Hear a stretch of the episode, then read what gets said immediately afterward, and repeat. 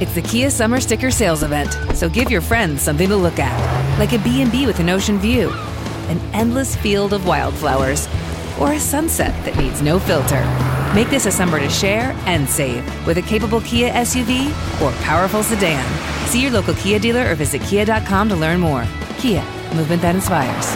Call 800 334 Kia for details. Always drive safely. Sale applies to purchase of specially tagged 2024 vehicles only. Quantities are limited. Must take delivery by 7824. Star Wars 7x7, episode 438. Today we take a look at the databank, which has been updated at StarWars.com with a whole bunch of Force Awakens stuff. Punch it, Chewie. Hi, this is Mike and Joe from the Cantina Cast. And you're listening to Star Wars 7x7, the only daily Star Wars podcast.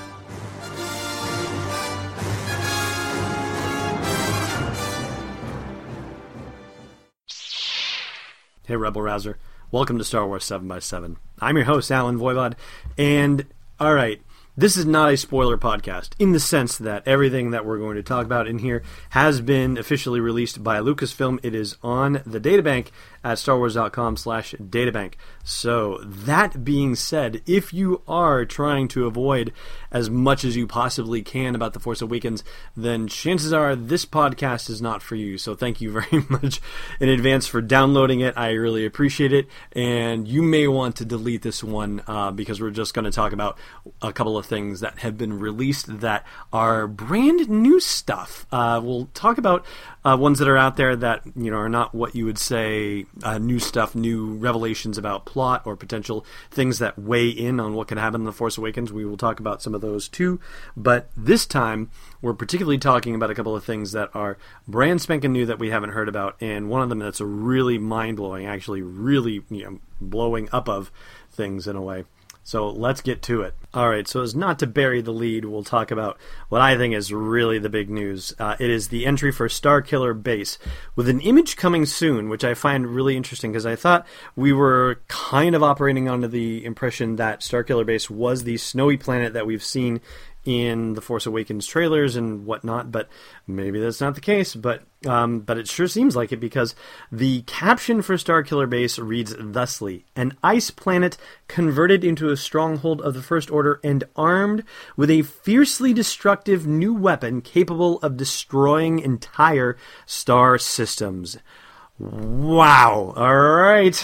Well, we are in weapon of mass destruction territory again with the Star Wars movies.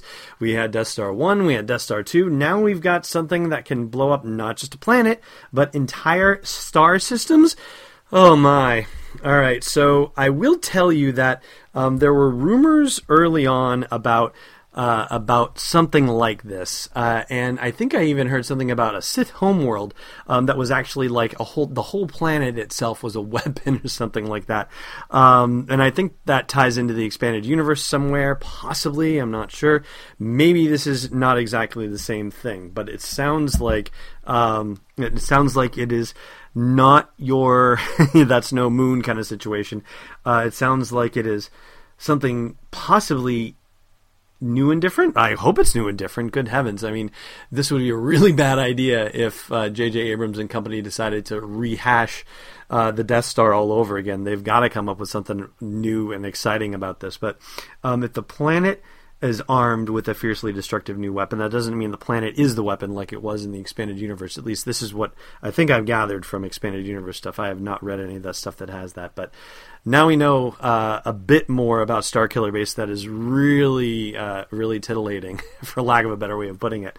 Um, that's major, to say the least. And I wonder if we are going to see it actually work. I have to think that it's going to have to do that, right? Because if you're going to introduce a a weapon like that, it has to be shot. So, you know, Death Star 1 blows up Alderaan. Death Star 2 uh, was shooting down capital ships. So we've got to see a star system eliminated in here. That's at least, you know, my thinking. I haven't read anything, uh, rumors or spoilers about anything like that, but it's got to happen. And mind you, I am not an authority on rumors and spoilers.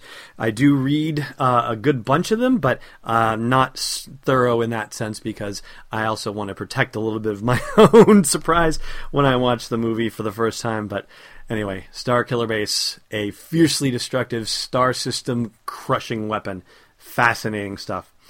All right, a couple other items that not necessarily as earth shattering, no pun intended, as that one, but still ones that we hadn't heard about yet.